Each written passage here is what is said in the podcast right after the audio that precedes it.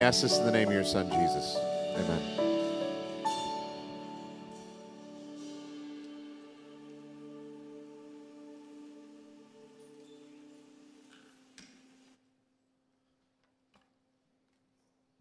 Thank you, everybody, for being here. Uh, my name is Dan Taylor. I'm the campus pastor here. Thank you so much for coming. I uh, this is our last sermon in a promises series that we're doing through September. Um, Darian's already been talking about this that we would like to spend this kind of fall go, working towards transformation. We had this image of that that there's people who are involved in our community who are locked up and there's a, a fountain and a, a, a stream, a river, a powerful outburst of joy, healing, hope, whatever that, that, that is somehow behind a block and, and we want to try and, and we feel like god is calling us to, to, to test that boundary and to move past it and one of the things that we tried to do for that is to if we're going to move toward healing and hope we wanted to try and make this place and you safe and we believe that, that God's promises help to make us safe. That that is that that is the thing that we have been called to do is to is to be safe and to be whole and to be healed. There are sometimes when we talk about Christianity and talk about following Jesus that it just sounds like another list of tasks for you to do right? That like you come to know Jesus and it's just like, and here's the list of things, and you're just like, right, okay, if I'm gonna be a good person, I gotta do that, that, that, that, and that. And that is not at all what Jesus has called us to. Jesus cares much more about your wholeness than your labor. And he cares much more about your healing than your behavior. And as much as we want to change those things and move towards transformation, for those of us that have been hurt, for those of the, us that have been wounded, sometimes that transformation feels very, very, very scary. And what we're trying to do with these promises of God is to help you understand that no matter what happens, if we are with Jesus, we are safe. If there are wounds that we have on our body, we heal them by treating them gently. If I get a cut on my arm, we're going to we're going to cover that up. We're going to we're going to we're going to leave it alone. We're going to make sure it gets air. We're going to make sure it gets covered up. We're going to but we're going to treat it gently and then healing happens. I don't have to do anything extra. I don't have to work harder for that healing to happen. My job is the task that I've been given in order for that healing to take place is to, to make this cut safe. And I've been reading a lot of, of thinkers and, and, and, and, and, and people who work in healing professions and work healing our bodies and our minds. And, and one of the things that they often say is that the task of, of healing is not to do the healing, but it is to, the, ta- the work is to create safety to make all of us feel safe enough that we can let down our guards, that we can put down some of the armors that we've patched together to protect ourselves, and to give Jesus room to, like, okay, now the healing can happen. And we would like to do that by giving you these incredibly important promises that you are loved. Before the creation of the world, you were seen and known and loved. There is not a thing that you have done or can do that is going to change that. You can't add something to it or take it away. The nature of God is that He, from the beginning of the universe, loved you. And when you were far from Him, He crossed heaven and earth to be with you. You are loved. You are never alone. We feel so easily abandoned in our world. And when we face struggles, we feel misunderstood. And when we're hurt by other people, we feel traumatized and we feel like there's nowhere to go. But what we've been told constantly over and over and over again in the Bible is that I am with you. I am with you, God says. I am with you. I am with you. And there is never a po- point, no matter what we are feeling, that where we are where we are alone, where we are abandoned. We are never ever alone. And then last week, Darian spoke about we, you will always have enough. And this is the hardest one promise for me to live in. Be, but it, it's true that God is telling us over and over again that I'm a good father, and I know that the circumstances don't look about uh, don't don't don't always appear as if you have an abundance. But He's saying, "Trust me, there is nothing that I am withholding from you. There is nothing that is that is needful for your salvation, for your healing, for your safety, for your eternity that I'm holding back from you. I want to give you every good gift." But I'm not going to give you gifts that will kill you. And this promise is true that, that you and I will always have enough. And now, today, I'm going to talk about the promise that you are eternal. That, that this physical body, whatever happens to it, wherever it goes, it's, this, this isn't the end and that any experience you're, you're having of pain, of trauma, of struggle, that that is a temporary state. And that your future is held by Jesus, and your future is eternal, and it is free of pain, and it is free of any kind of fear, and it is free of any kind of judgment. That is the future that we have in Jesus. And what we're counting on is that these promises like come together like some giant Voltron of promise to give you safety. That is a very specific re- reference, I know. Space robots coming together to protect people from evil. Just be jump in with me. You can do it. Like, it's not that weird. You've all watched a sci fi movie. Voltron, they're lions, they come together, and then they're like, we're going to make a sword and we're going to protect people from the evil one. That, that's what these, we're hoping that these promises do for us psychologically and spiritually. Guys up here are really into it. You at the back. These guys really jumping in on the Voltron illustration. You less so. That's okay. Gonna, you're going to be thinking about it. Next time you see a Voltron thing.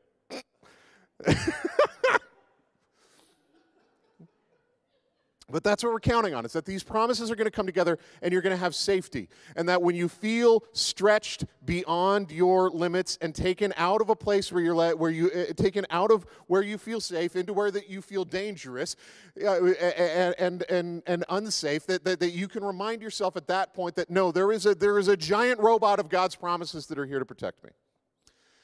And God gave us this most clearly in probably one of the world's most famous poems ever in any language. God inspired this poem. And and and let's read it together, right? Like if we could do that, can you do that with me? Can we all read this together? I'll start and you just jump in with me. The Lord is my shepherd, I shall not want. He makes me to lie down in green pastures. He leads me beside the still waters. He restores my soul. He leads me in the paths of righteousness for his name's sake. Yea, though I walk through the valley of the shadow of death, I will fear no evil, for you are with me. Your rod and your staff, they comfort me. You prepare a table before me in the presence of my enemies. You anoint my head with oil, my cup runs over.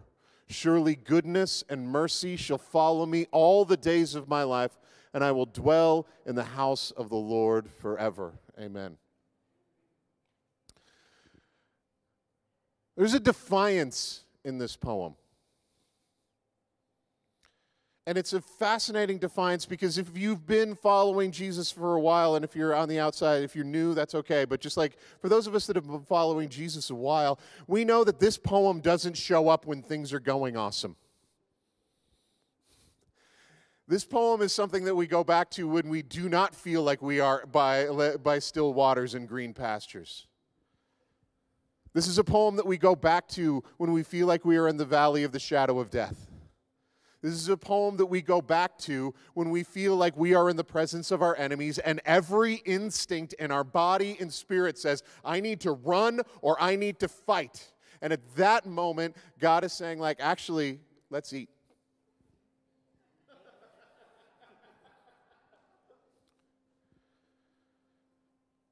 We're in the presence of our enemies. I don't know about you guys, but like my fists go up, I get, you know, and it's just like, and I'm jittery. And Jesus says, like, let's have a nice meal now. I have brought a picnic, right? Because Jesus is saying at that moment, I'm here, you're safe. It doesn't matter what's going on out there, what valley we're in, valley of life, valley of death, whatever. I'm here, you're safe. So there's a defiance in this where through this poem we remind ourselves of what God has said is true. It doesn't matter how many of my enemies are around me. It doesn't matter what geographic location I'm in. It doesn't matter how dark the circumstances are. It doesn't matter if the world is chaotic. It doesn't matter if my own mind is chaotic. I am safe because I am with Jesus.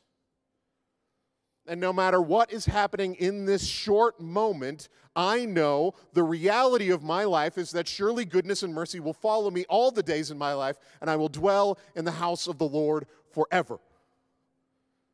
And when we are faced with circumstances that cause us to doubt that, we defiantly come back at it with the truth of what God has given us. You are loved. You are never alone. You will always have enough, and you are eternal.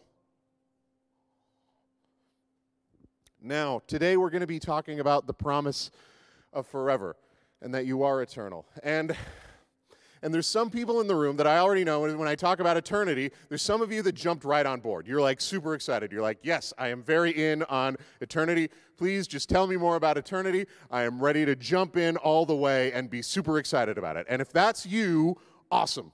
I love you. You have you should feel that way. Um, and and you should never let anyone change that, okay?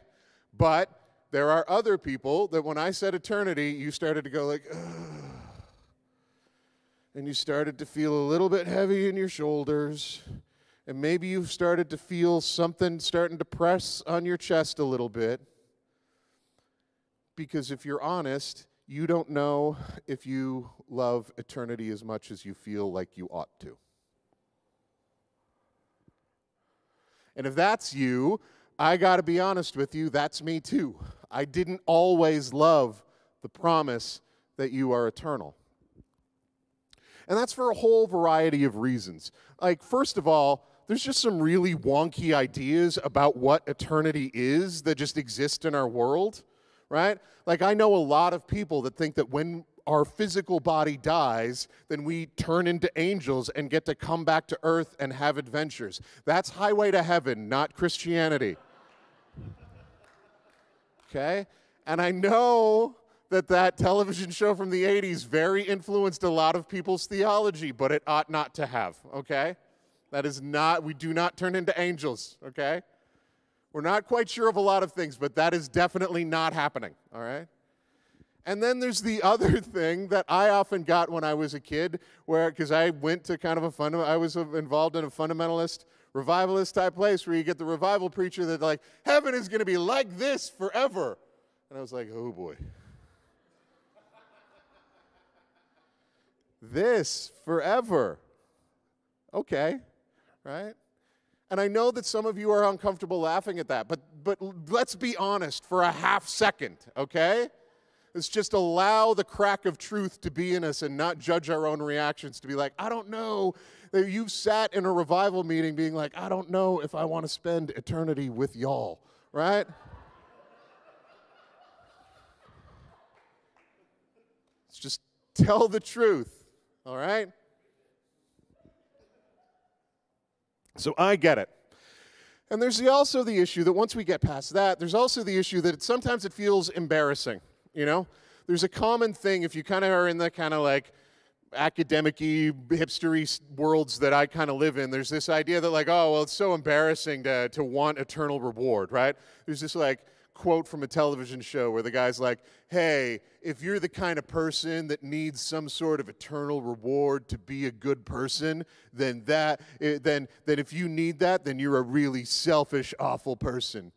And it's like, and everybody's like, yeah, that's wise, which is wise until you think about it for a half a second and be like, yeah, everybody's selfish, doofus, right? Let's be honest about this. We're embarrassed that, like, oh, well, if I do what God wants me to, maybe I'll get heaven, but I should just love doing good for good's sake because I shouldn't be selfish. But guess what? Human beings are selfish. Like, I hate to break this to you. If you are, like, new to the planet or if you're just a recently a, like if you're just like a, a, an artificial intelligence that like broke out of your programming and achieved sentience yesterday and you're like translating this into binary on YouTube. Humans are selfish, all right?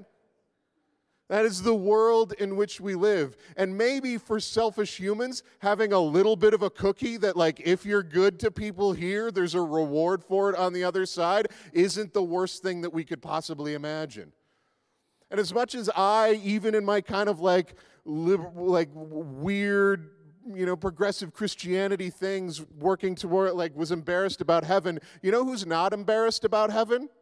Jesus.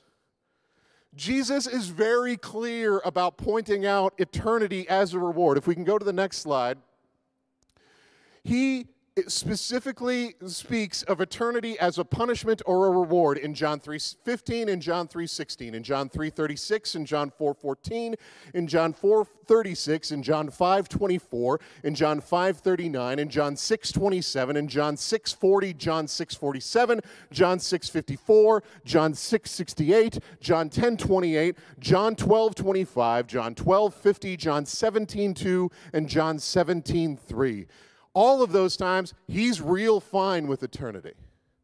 And did you notice something else that all of these passages have in common? They're just the ones in John.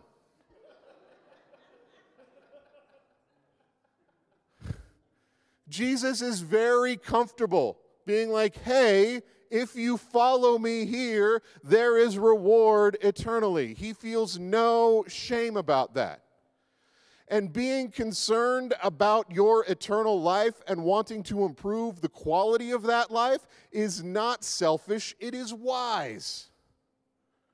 So we ought to listen to this and pay attention and overcome some of the us that are like, "Oh, I'm embarrassed about that." Don't be because our Lord and Savior is isn't in any way embarrassed. Okay? But there's something deeper than that if I'm to be really honest about my conflicted feelings about the promise of eternity. Um,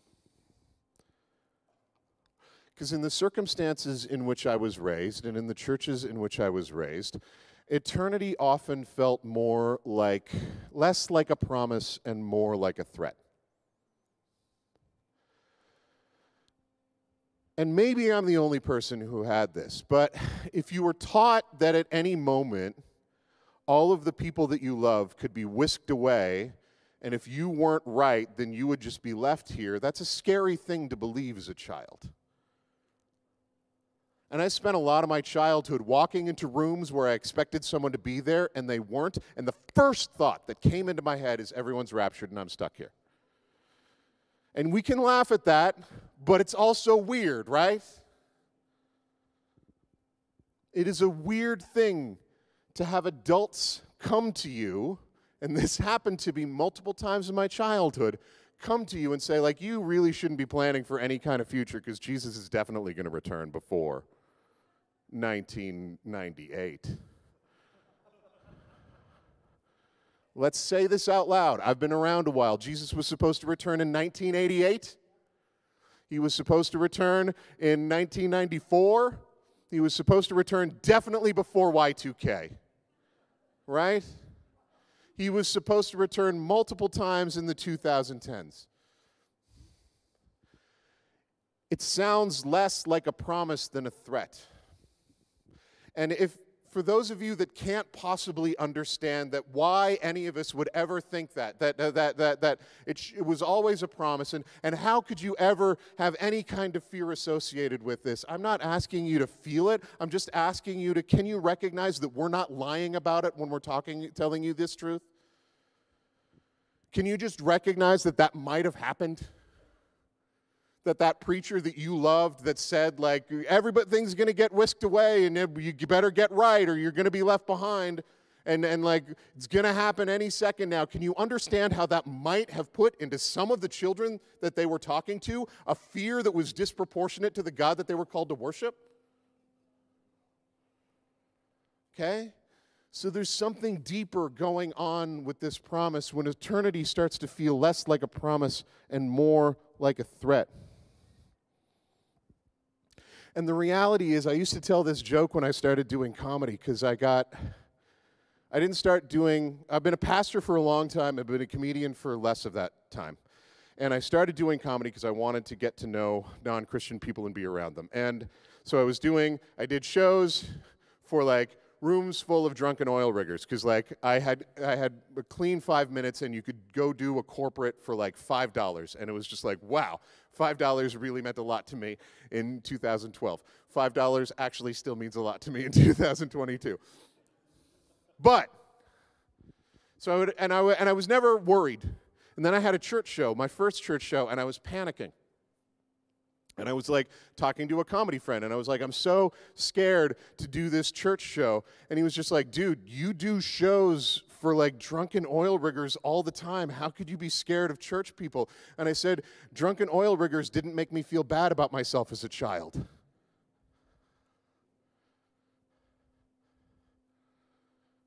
And we have to be aware that when we're telling people the promise of eternity, if we're not good people to spend eternity with, then maybe it's not very much of a selling point. If the same if the promise that you have is the same people that make your life dangerous now will be with you forever, you can understand how the promise of eternity gets twisted. Okay? So when we talk about eternity, we're not talking about a church service forever, right?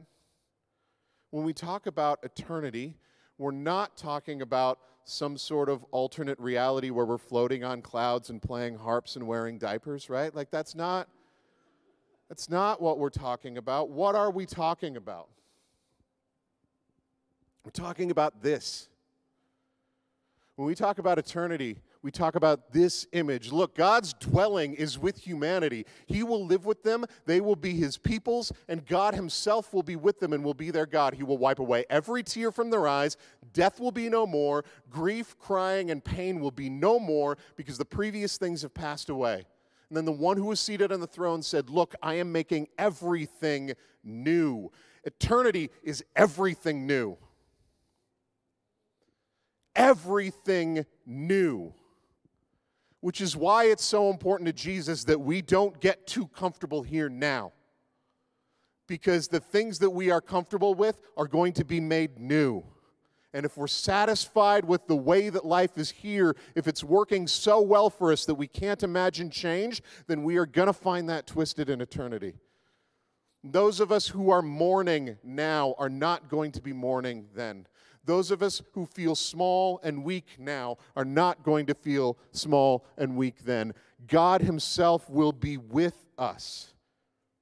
And this is really interesting because I was always taught that heaven was an escape.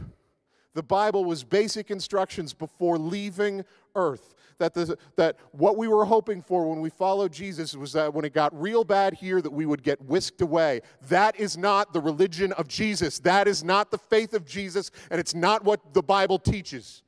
Eternity is heaven, comes here and makes this right.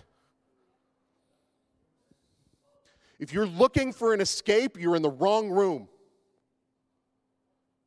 Jesus empowers us to engage and live here now. That is eternity. Every tear wiped from every eye. No more mourning or death or crying or pain or war. And this has massive implications for us, not just on like how we do church and how we operate our lives, but if we can go to the next one, the reality of eternity has massive implications on how we think about justice, how we think about work, how we think about play. What, is, what are we going to do for eternity? Well, what if you could garden and the ground didn't fight back against you? There are no slugs in eternity, those came with the fall. Right? It has massive implications for family. Jesus said in, in, the, kingdom, in the kingdom of God that no one will be, uh, no one will be given in marriage, right? How does this change our family relationships? How, how do we relate to a creation that, that is now made whole? And do we then, as whole people, get to explore this entire universe? Is that, that's what C.S. Lewis thought. He thought that like once we got healed and the kingdom of God was realized in, his, in its fullness, then we were going to get to build spaceships. We're not building spaceships now because we're going to make the rest of the space worse. We're going to wait until we're. But relationships, money, and economies, what if we no longer, what happens? In we have such a hard time imagining this. What do we, how, what does it look like for us to live in a world where we don't evaluate people based on their ability to produce or consume anything? Where it doesn't matter. Everyone has what they need.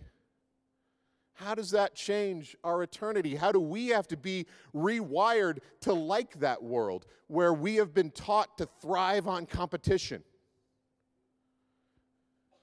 It has impacts on animals. Lions are lying down with lambs. I don't understand how this is going to happen. And also, um, everything is like, so everything is great for everyone. The Bible says this clearly, including the animals. And yet, Isaiah is very clear that we also get to eat uh, choice meats and aged wines. So I don't know how we're going to get the meat from the animals if we're, anyway. Somehow they'll just volunteer it, I guess. I don't, like, I'm good, yeah. But, it, and ourselves, right? When we have new resurrection bodies, how do we relate to ourselves? And how do I relate to myself? And how do you relate to yourself if you're not working through your pain and your trauma?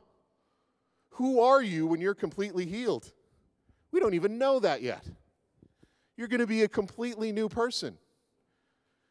Because all of the things that have happened to you to shape you who you are, all of that pain is healed. And you just feel safe wherever you are because Jesus is there. We don't have time to go into all of these, but I do want to talk about the clearest promise of eternity that we have because some of the promises are not clear. If we could go to the next one. This is how Jesus summed it up.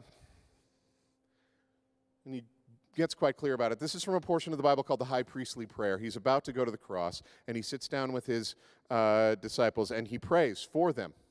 And this is what he prays Father, the hour has come. Glorify your Son, that the son, so that the Son may glorify you, since you gave him authority over all people, so that he may give eternal life to everyone you have given him. This is eternal life, that they may know you, the one true God, and the one you have sent, Jesus Christ.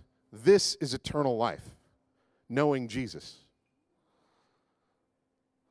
This is eternal life, knowing Jesus. This is the promise, knowing Jesus. And when we talk about the promise of eternity, think about knowing and being known.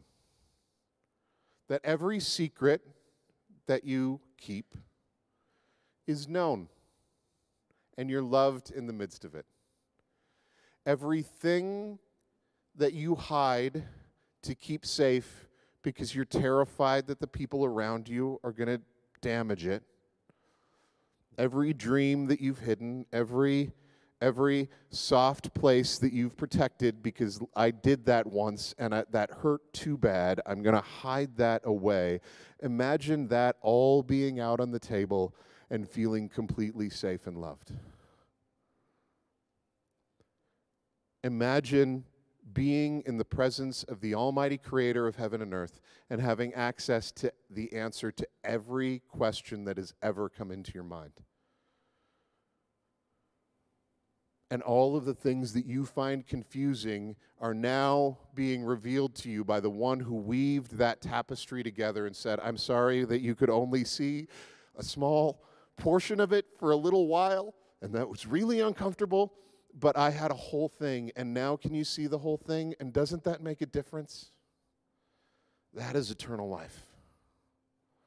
That is eternal life. That is eternal life. I will know Jesus. And knowing Jesus changes everything about who we are and how we interact with people. And the beautiful thing about eternal life is that it doesn't just exist in the future, eternal life exists now as well. Eternal life isn't a thing that we have to die in order to get there, right? It's not like final boss, death. Now I have achieved, you know. That's not the way that it works. The life that exists in eternity is overflowing back to us now if we're willing to, to, to, to participate in it. Can we go to the next one? Peter writes about this and he's talking to people who are in the middle of abject suffering. They are having their homes stolen. Some of them are being persecuted and killed. Some of them are being are, are, are having uh, everything about their lives just uh, just torn into pieces because of Jesus. And he says this to them: "The God of all grace, who called you to eternal glory in Christ." After you have suffered a little while, will, him, will himself restore you and make you strong, firm, and steadfast. Some of you are in the middle of the suffering right now, and it doesn't feel like a little while. It feels like a long time. It feels like this has been a long fight with your body, with your brain, with other people. This suffering does not feel like a little while. But what Peter is saying, Peter's not dismissing that. Peter is saying that in light of eternal glory, it is going to be a little while and that your future, no matter how you feel right now, no matter how your body works right now, no matter how your brain works right now, no matter your relations with other people, your future is that you are going to be restored, strong, firm, and steadfast. That is who you are. You are not what the world has told you. You are not what the collection of your traumas has made you. You are not weak and insignificant. You are restored, strong, firm, and steadfast. That eternal life creeps in now. You're like, but what do I have to do to do it? Nothing. There is not a thing that you can do to earn this. There is not a thing that you can do to manufacture it. There is not a thing that you can do to purchase or consume it. This is a reality that we step into by saying yes to Jesus, by saying yes to his ways, by saying yes to the, the places where he lives, and defiantly repeating to ourselves the truth that, you know what? Job stinks, the economy stinks, the government definitely stinks, the my family stinks, the church stinks. Big C, we're fine. We're like.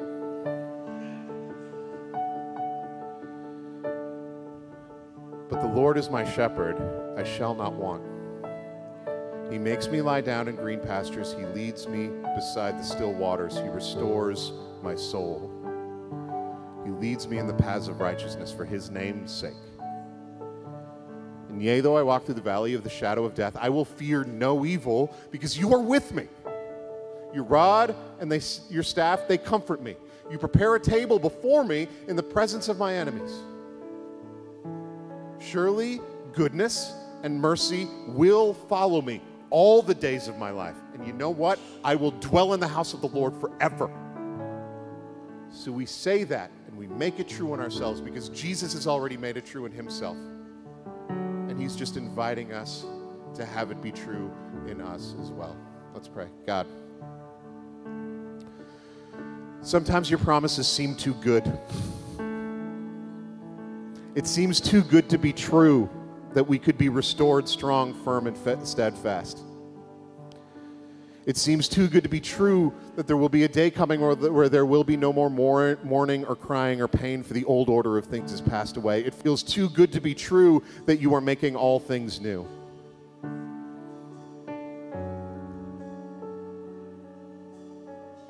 We ask that your Holy Spirit would come on us and reveal to us the truth that you're even better than that.